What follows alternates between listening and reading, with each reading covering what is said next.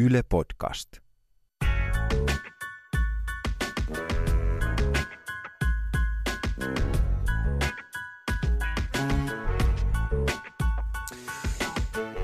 Jou, särgisteri. No, Saanko kysyä sulta, että minkälainen huijari sä oot noin niin kuin yleensä? omassa päässäni mä oon semmonen 90-luvun veijari-komedia, huijari, varkaista parhain, joka on karismaattinen, mutta myös pystyy semmoiseen pieneen ketterään vilunkiin. Sä Robin Hood. Sä varastat niiltä, joilla on varaa. No joo, mutta siihen liittyy ehkä enemmän joku pelisilmä kuin Robin Hoodilla. Että siinä ei ole niin suurta semmoista yhteiskunnallista funktiota, että se on enemmän niin kuin sen niin sanotusti hustlen puolesta. Totta. Ja ehkä täällä viihteen kentällä, missä mekin tehdään hommia, niin ei ole niin tyypillistä, että on sellainen iso huijaus, missä viedään vaikka miljoonia rahaa. Sellaisia aika vähän ainakin meidän Suomessa sellaisia, missä on niin paljon rahaa viety. Mutta sitten sydämiä on särjetty ja mainetta on haalittu ja kaikkea tällaista on tehty kyllä vähän niin kuin koijarimaisin keinoin. Varmaan politiikkaan tyypillisempiä asioita, mitä sitten nousee lööppeihin ja etusivulle, että siellä jos joku huijaa, niin sekäs meitä kaikkia suututtaa. Mutta ehkä sä oot ihan oikeassa, että viihteen alalla ne huijarit, niin ne ei ole, ne ei ole niin läpinäkyvästi ainakaan esillä. Voi olla toki, että on jotain sokeita pisteitä, mistä me ei osata katsoa ja kiviä, joita ei ole vielä käännetty. Me kysyttiin tietokirjailija ja kouluttaja Katleena Kortesuolta, että mikä voisi olla tällainen tyypillinen esimerkkitapaus viihteen huijaamisesta ja hän otti esille tällaisen. tähän on jonkun verran ollut keskustelua, siis stand-up-koomikko, joka pöllii toisten läppiä. Mä oon tästä keskustellut joidenkin stand-up-koomikoiden kanssa kahden kesken, ja kun he ovat kertoneet, että heitä joskus harmittaa se, että joku tyyppi saattaa tulla Suomessa esille suomenkielisillä jutuilla, jotka on pöllitty jostain jenkkiesikuvalta. Ja niitähän ei suuri yleisö tunnista, koska suuri yleisö ei hirveästi loppukäkin katso YouTubesta jenkkistand-upia, mutta stand-upin alan ihmiset tunnistaa. Ja sitten me ollaan mielenkiintoisen moraalisen dilemman äärestä. Eli onko korrektia käräyttää kilpailija, jos kilpailija käyttää epäeettisiä keinoja, mutta toisaalta sitten se käräyttäminenkään ei kuulosta hirveän kivalta toiminnalta noin niin kuin lähtökohtaisesti, että otan tavakseni käräyttää kilpailijoita. Ja siksi toisekseen, jos miettii keikkamyyntiä, niin oikeastihan stand-up-koomikko tai, tai räppäri tai artisti, näyttelijä, ihan kuka tahansa, niin sehän otetaan sen takia, että se tyyppi on kiinnostava ja sillä on hyvät sisällöt. Et lopun kaiken, vähentäisikö se edes tämän tyypin keikkamyyntiä, jos hän sanoisi ihan, että joo, nämä jutut on kopioitu ja muualta. Somekouluttaja Katleena Kortesua kertoo siitä, missä huijauksia sitten mahdollisesti esiintyy. Tuossa oli kyllä tosi monta hyvää pointtia, mistä ottaa kiinni. Ja niin kuin kuuluu, niin Katleenalla itsekin mun mielestä stand-up-taustaa, että se on tehnyt jonkun verran niin kuin stand-up-keikkoja. Joo, joo, joo. Kyllä, kyllä. Eli samat viideparketit on tuttuja, mutta tuossa oli musta ihan sairaan monta hyvää läppää. Että siinä on niinku tämä koko moraali, nämä koko tämmöiset oikeudet tähän sisältöön, niinku just tämä stand-up-koomikoiden läpänheitto. Jos sinulta viedään vitsit, niin mitä sinulle jää? Internet is a bitch siinä mielessä, että näistä jää helposti kiinni, että jos et sä nyt satu olemaan joku niin kuin sanotaan vaikka portugalin kielen taitoinen ja jostain sieltä Brasilian syviltä kujilta ammenna niin sitä juttua ja pöllistä suomen kieleen, niin se todennäköisyys, että joku poimii, mistä nämä sun jutut on, varsinkin kun nykyään kuvataankin kuitenkin niin paljon tota, matskua myös nauhalle, niin siinä on helppo jäädä kiinni, mutta sit mikä sun tulkinta tähän on, että mihin se raja vedetään, koska on päivän selvää, että viihteessä kaikkihan on lainattua. Että kyllähän sä niin kuin vähintään otat inspiraatiota ihan mihin tahansa sä teet, niin, niin aina joltain toiselta. Hei, sä kuulit tällaisen rytmin, että käytetään jotain vähän samanlaista. Taide imitoi elämää ja väittää sitä omakseen. Ja siitä se polku sitten avautuu.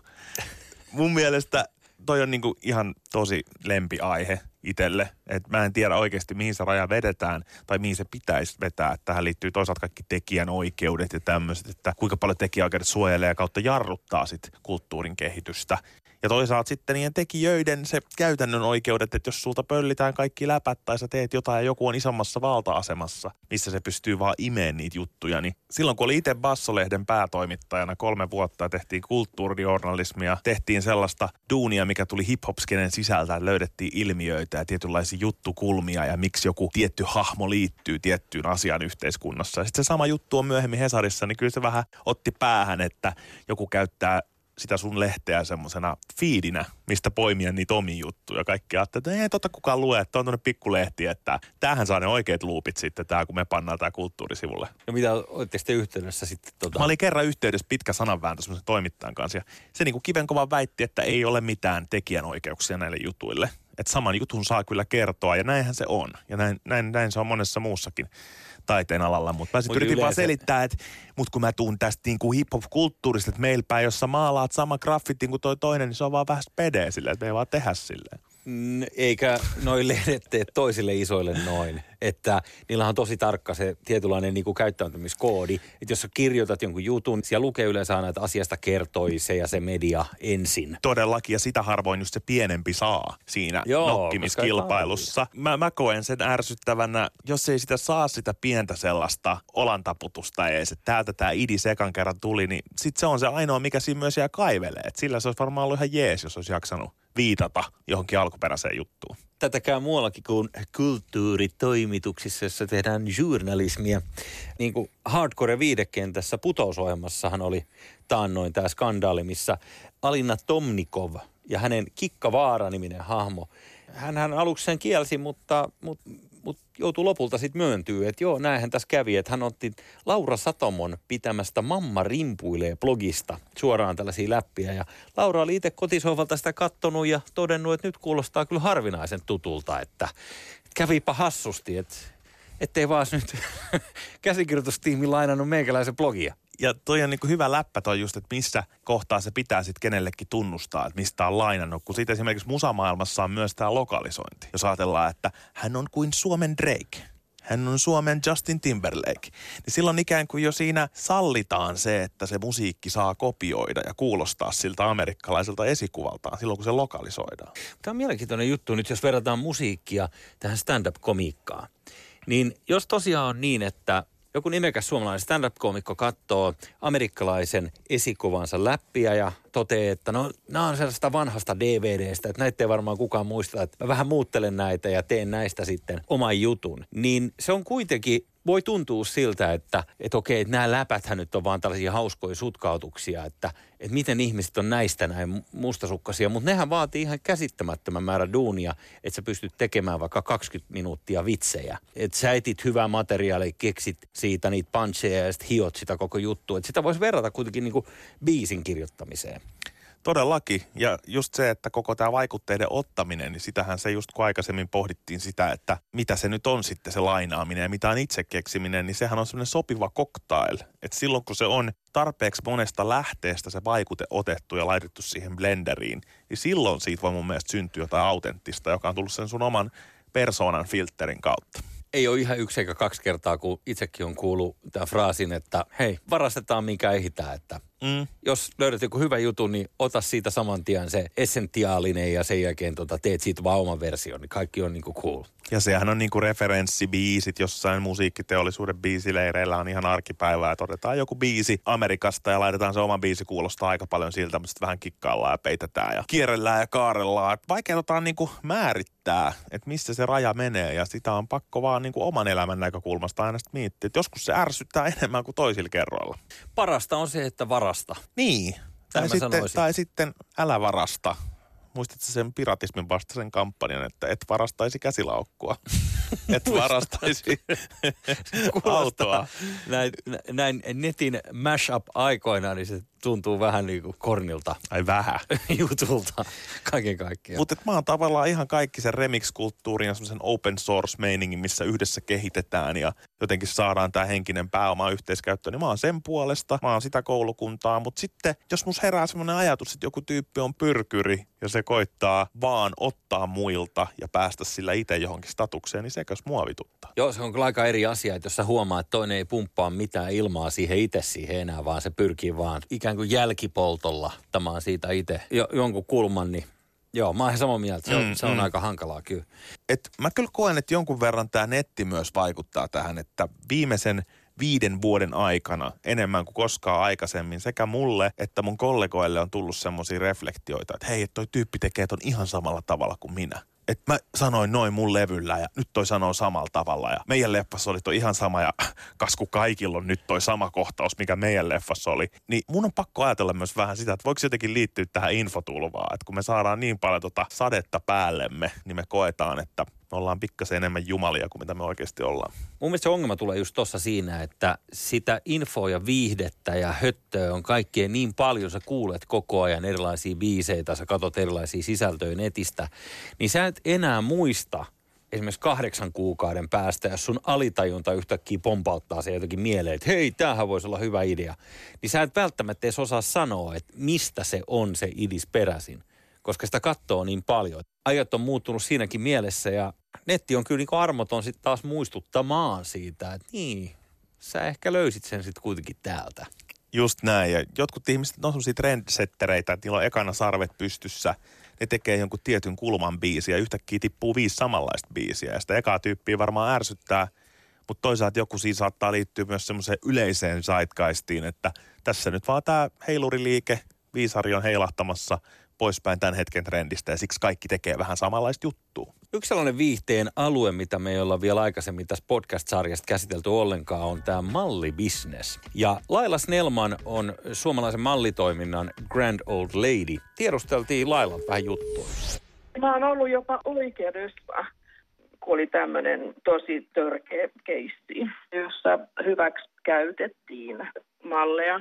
Mutta tosi harvinaista se on ollut. Mutta nykyään sanotaan näin, koska kaikki voi niin kuin somen kautta niin tulla löydetyksi, niin se on niin kuin hajottanut tätä alaa.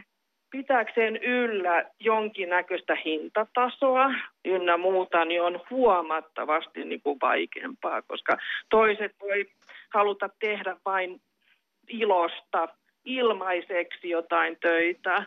Eli, eli tämä on vähän tullut semmoisessa niin villiksi länneksi, voisi sanoa tämä koko ala. Ja, ja niin sanoo niin kuin moni kansainvälinenkin toimisto, että et tässä on niin, kuin niin paljon nyt tekijöitä sähläämässä.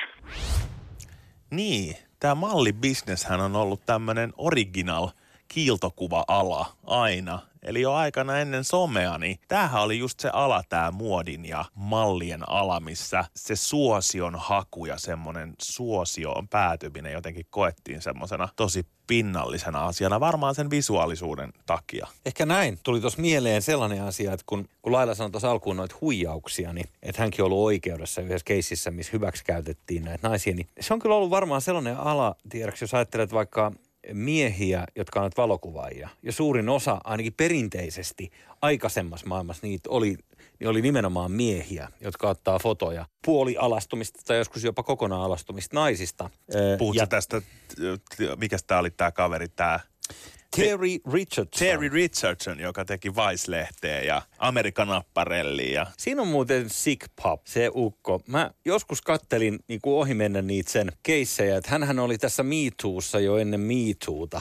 Mutta ihan syystäkin, koska ne on, jos kirjoittaa Googleen ton Terry Richardsonin, niin sieltä syntyy aika irvokkaakin kuulosta tarinaa. Mutta jos ottaa esimerkin, niin Terillä New Yorkissa tämmöinen oma valokuvastudio, jossa hän ja hänen naispuolinen assistenttinsa pyöritti tämmöistä niin kuin aika sairaaloista rinkiä, mihin kutsuttiin siis nuoria kimmoja kuvauksiin. Ja sit se saattoi yhtäkkiä ottaa oman mailansa esiin tämä ukko. Ja, ja, ja, se oli nimenomaan niin, että tämä daamiassistentti oli mukana siinä juonessa ja ne niin kuin yritti selittää, että tämä on ihan normaali, että, että tällaisia otetaan tällaisia kuvia. Ja mi, mi, miksi, sä, niin kuin, miksi sä oot allapäin, että näistähän tuli tosi hienot ehkä ei mennä siihen kuvottavaan jätkää sen pidemmälle, mutta se oli vaan mielenkiintoista, että nämä alkoi jo kauan sitten, nämä paljastukset hänestä. Mutta muotibisnes, suuret lehdet, niin lakas se vaan niin kuin maton alle, että, että hän on niin maineikas kuvaaja, että, että ei ole varaa menettää häntä, että tällaisia juttuja ei julkaista.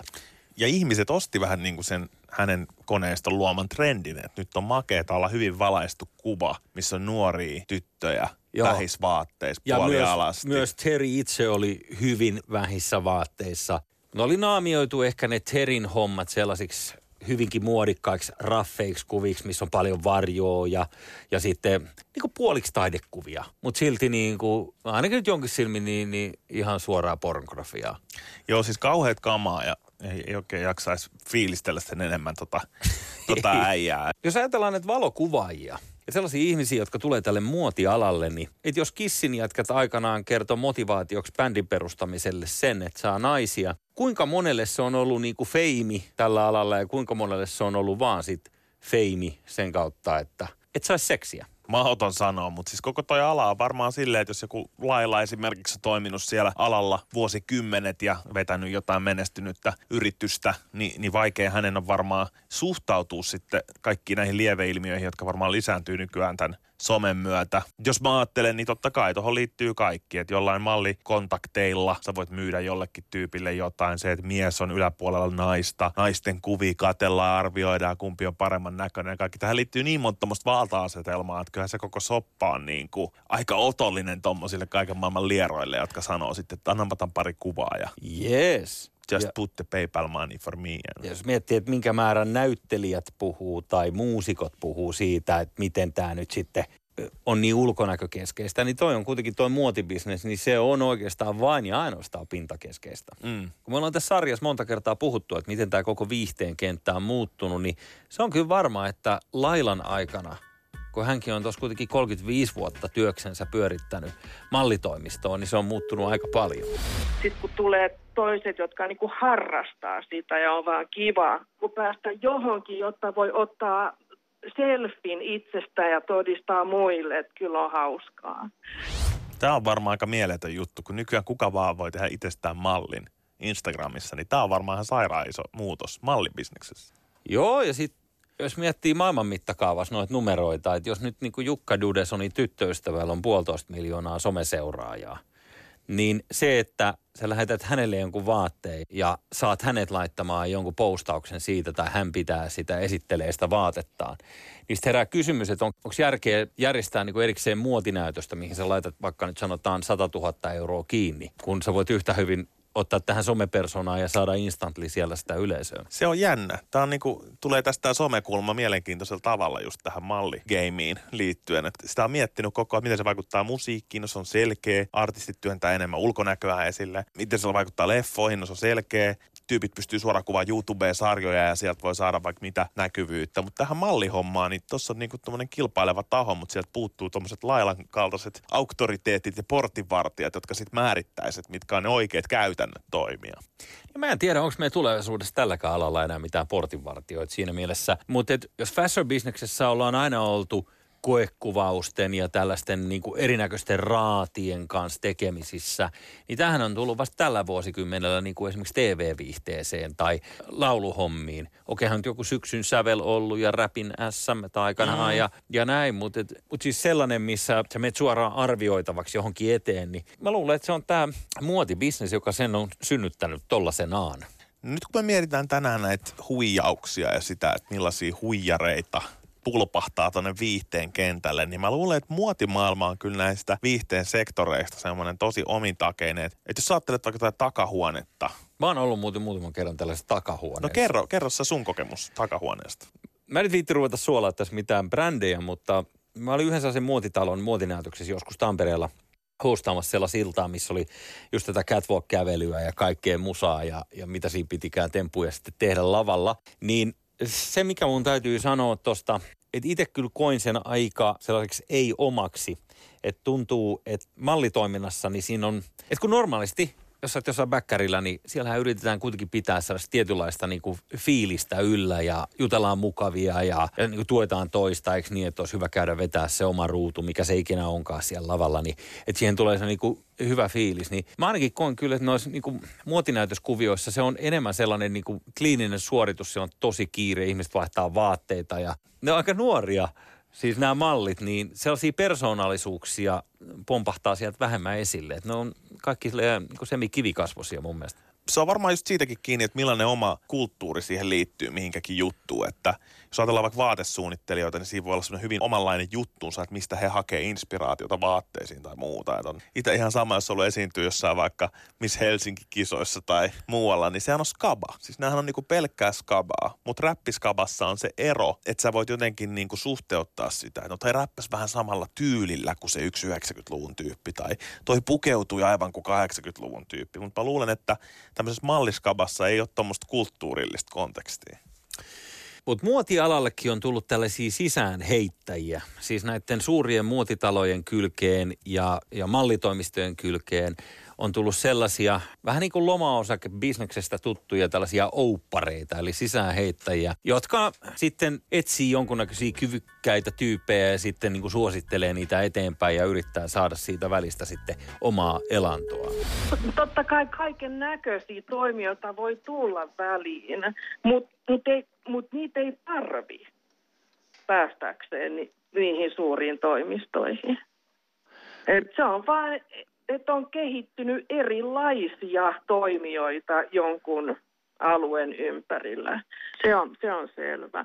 Mutta täällä oli yksi toimija, joka kyllä lopetti, mutta hän pisti semmoisen mallitoimiston pystyyn ja rahasti. Siis se toiminta perustui siihen, että et nämä raukat tulokkaat niin joutuu maksamaan koko ajan niin kuin, tavallaan kuvien teosta että niitä ei myyty eteenpäin, niitä, niitä tyyppejä tekemään rahaa, vaan ne joutu itse rahoittaa koko ajan sen toimiston toimintaa. Se lopahti onneksi. Mutta vanhempia siinä kyllä tuota, huijattiin. Mehän ei voida mitenkään nyt tietää, mihin keissiin lailla tässä lopussa viittasi, mutta kun tuossa Särren kanssa luettiin lehtiä, niin meille pomppasi yksi nimi sieltä esille – se on tällainen kuin Evelin Mora. Ja Evelin Morasta löytyi paljon tietoa. Ensinnäkin löytyi sitä, että hän vetää tämmöistä Helsinki Fashion Weekia ja muuta vastaavaa. Mutta sitten löytyi myös juttuja käräjäoikeudesta ja tämmöisiä malli kansiohuijauksia, jopa seitsemänvuotiailta on pyydetty vanhemmilta rahaa, otetaan tai kuvia ja mutta jännä, että voi löytyä nykyään näin ristiriitaista tietoa. Että se on jälleen, palataan tähän, että kenen totuutta kuuntelet, kun samaan aikaan tyyppi voi olla tämmöisen kestävän muotikehityksen asiantuntija ja pioneeri ja samaan aikaan 14 juttua vetämässä jossain oikeudessa niin huijauksista ja tämmöisestä, että paljon puhuttiin, että tämä Fashion Week, mitä hän järjesti, niin siellä ei esimerkiksi ollut jengiä juuri ollenkaan paikalla ja niin kuin halli ammotti tyhjyyttää, mutta silti se saatiin myytyä nimenomaan kansainväliselle pressille tämmöisenä suomalaisena juttuna. Mutta sitten suomalaiset mediat ei siitä juurikaan kirjoittanut just tästä syystä, että ne tiesi jo, että tämä ei ole niin kuin legitti tämä tyyppi. Ja ainakin tietojen mukaan niin hänellä oli siellä julkistakin rahaa useastakin eri lähteestä, mitä oli saatu just näihin hyviin hankkeihin tai kestävää kehitykseen ja kaikkeen tähän sillä varjolla saatu mukaan. Niin kuin ministeriötason rahaa. Tässä on niin kuin huijaus jos otetaan nämä vilunkimeiningit jopa pois huomiosta, niin tässä niin siis mainostetaan niin kuin maailman ensimmäistä ekologista Fashion Weekia, Helsinki Fashion Weekia. Kuitenkin internet osoittaa, että näin ei ole. Eli tapahtuma ei ollut sellainen. Niin siinähän on jo, on jo ensimmäinen harha-askel ja semmoinen, että niin kuin todiste oikeastaan mulle siitä, että kyllä nämä huijaukset elää täällä meidän keskuudessa. Me ei vaan ehkä tajuta katsoa niitä. Jos katsotaan niitä vähän korkeammalta ja mietitään tätä isoa kuvaa, niin minkä ihmeen takia ihminen uskoo huijauksiin? Aivot tykkää siitä, että asiat on helppoja ja mukavia. Ja ikään kuin sosiaalinen media on vähän niin kuin suklaapatukka salilla käynnin sijasta. On niin halvatun paljon kivempaa ottaa se suklaapatukka ja meidän aivot suorastaan kerjää sitä sosiaalisen median suklaata. Ja me ei välttämättä haluta mennä sinne puolueettoman tiedon tai jopa vaikean tiedon kuntosalille. Se on paljon raskaampaa. Ei mihinkään kuntosalille. Käykö ikinä silleen, että sun käsi vaan menee jääkaapille, että sä ajattelet jotain muuta duunijuttu. Sä et voi kontrolloida sitä, se alkaa rouhista suklaalevyä kaivaa sitä, että taju, kun sä oot syönyt vähän suklaata ja sitten heräät siihen, että mitä mä niin tuossa äsken edes tein, että mä en ollut tietoinen tuosta asiasta.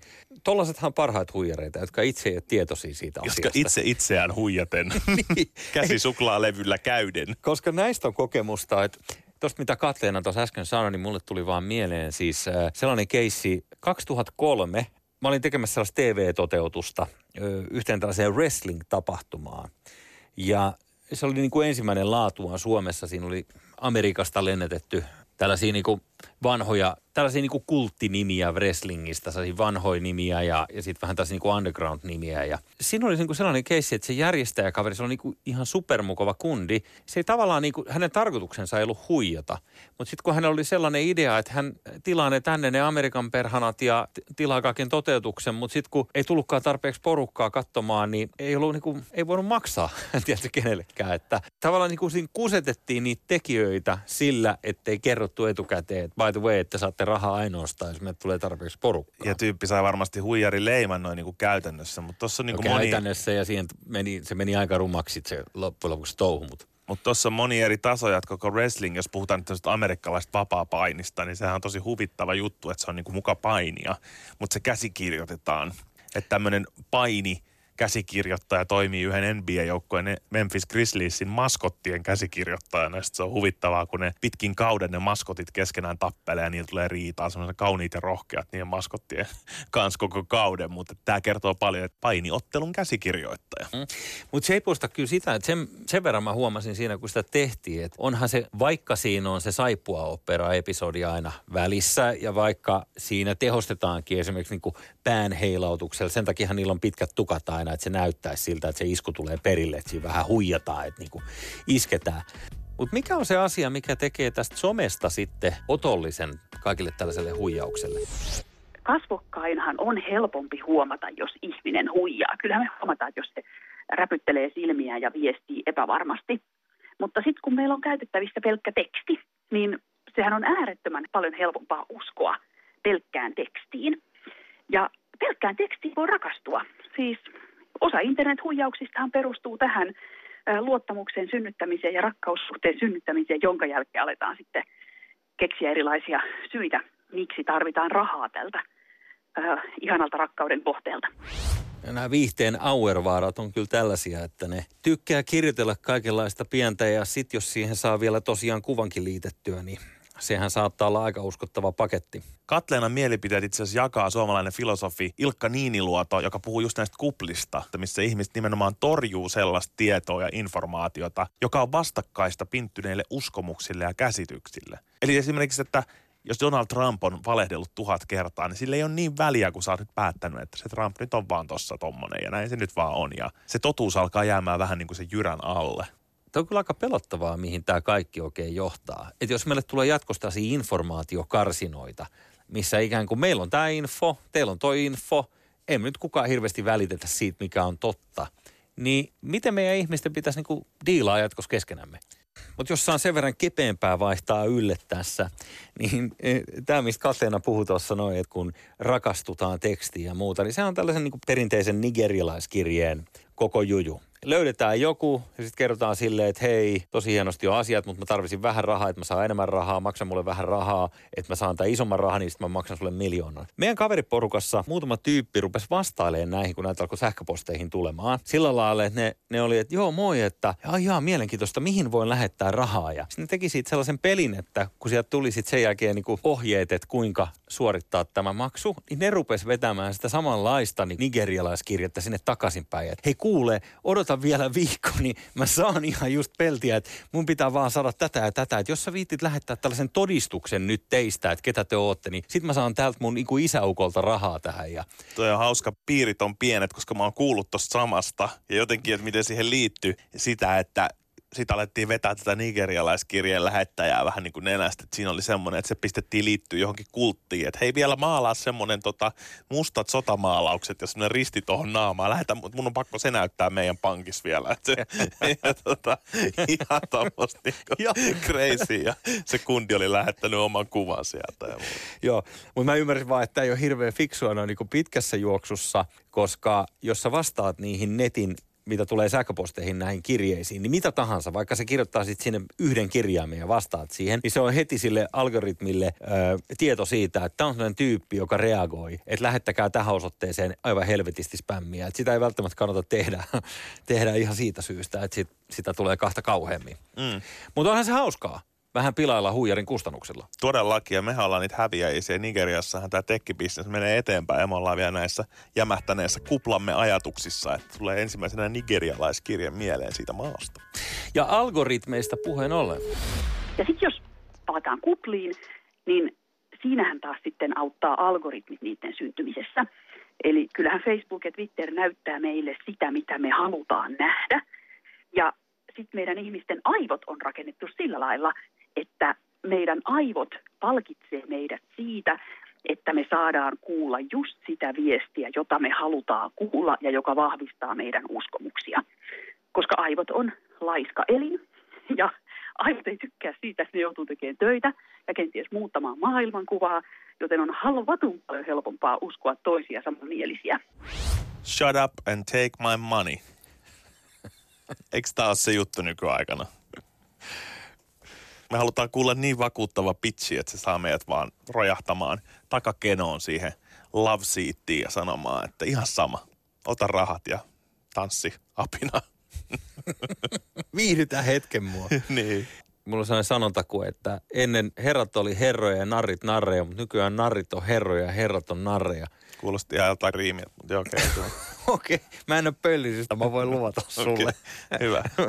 mutta, mutta siis niin kuin idea on siinä, että, että jos ajattelet, että ne, jotka ennen piti valtaa, niin kuin kuninkaat, vaikka esimerkiksi monarkit, ja, ja ne taputti vaan käsiä yhteen, että joku narri rupeaa tanssimaan. Ja se narri ei ollut missään asemassa, mutta kun sen ainoa tehtävä oli viihdyttää.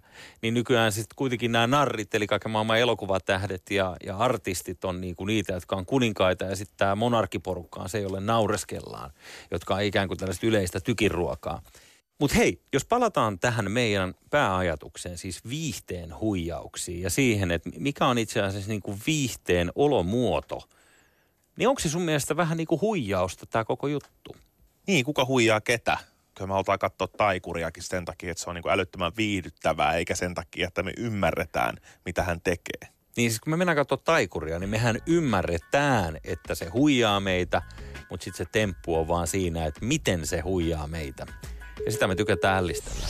Siis varsinkin jos puhutaan viihteestä ja huumorista, niin sehän perustuu jopa pitkälti siihen, että moni stand-up-juttu, että lähdetään rakentamaan jotain tiettyä vitsipolkua ja sitten tulee tiukka U-käännös ja asia olikin eri lailla kuin me luultiin ja sille me juuri nauretaan. Viidekulttuuri on hyvällä tavalla ehkä rakentunutkin sen varaan, että me ihmiset tieteen tahtoen suostutaan huijattaviksi. Me suostutaan astumaan toiseen todellisuuteen. Kun me katsotaan leffaa tai jos me nähdään joku makea maalaus tai uppoudutaan johonkin kirjaan, me suostutaan astumaan toiseen todellisuuteen, jossa kaikki juonenkäänteet on mahdollisia. Ja silloin ikään kuin tässä maailmassa on mahdoton enää rakentaa jotenkin toista huijausta, sellaista metatason huijausta.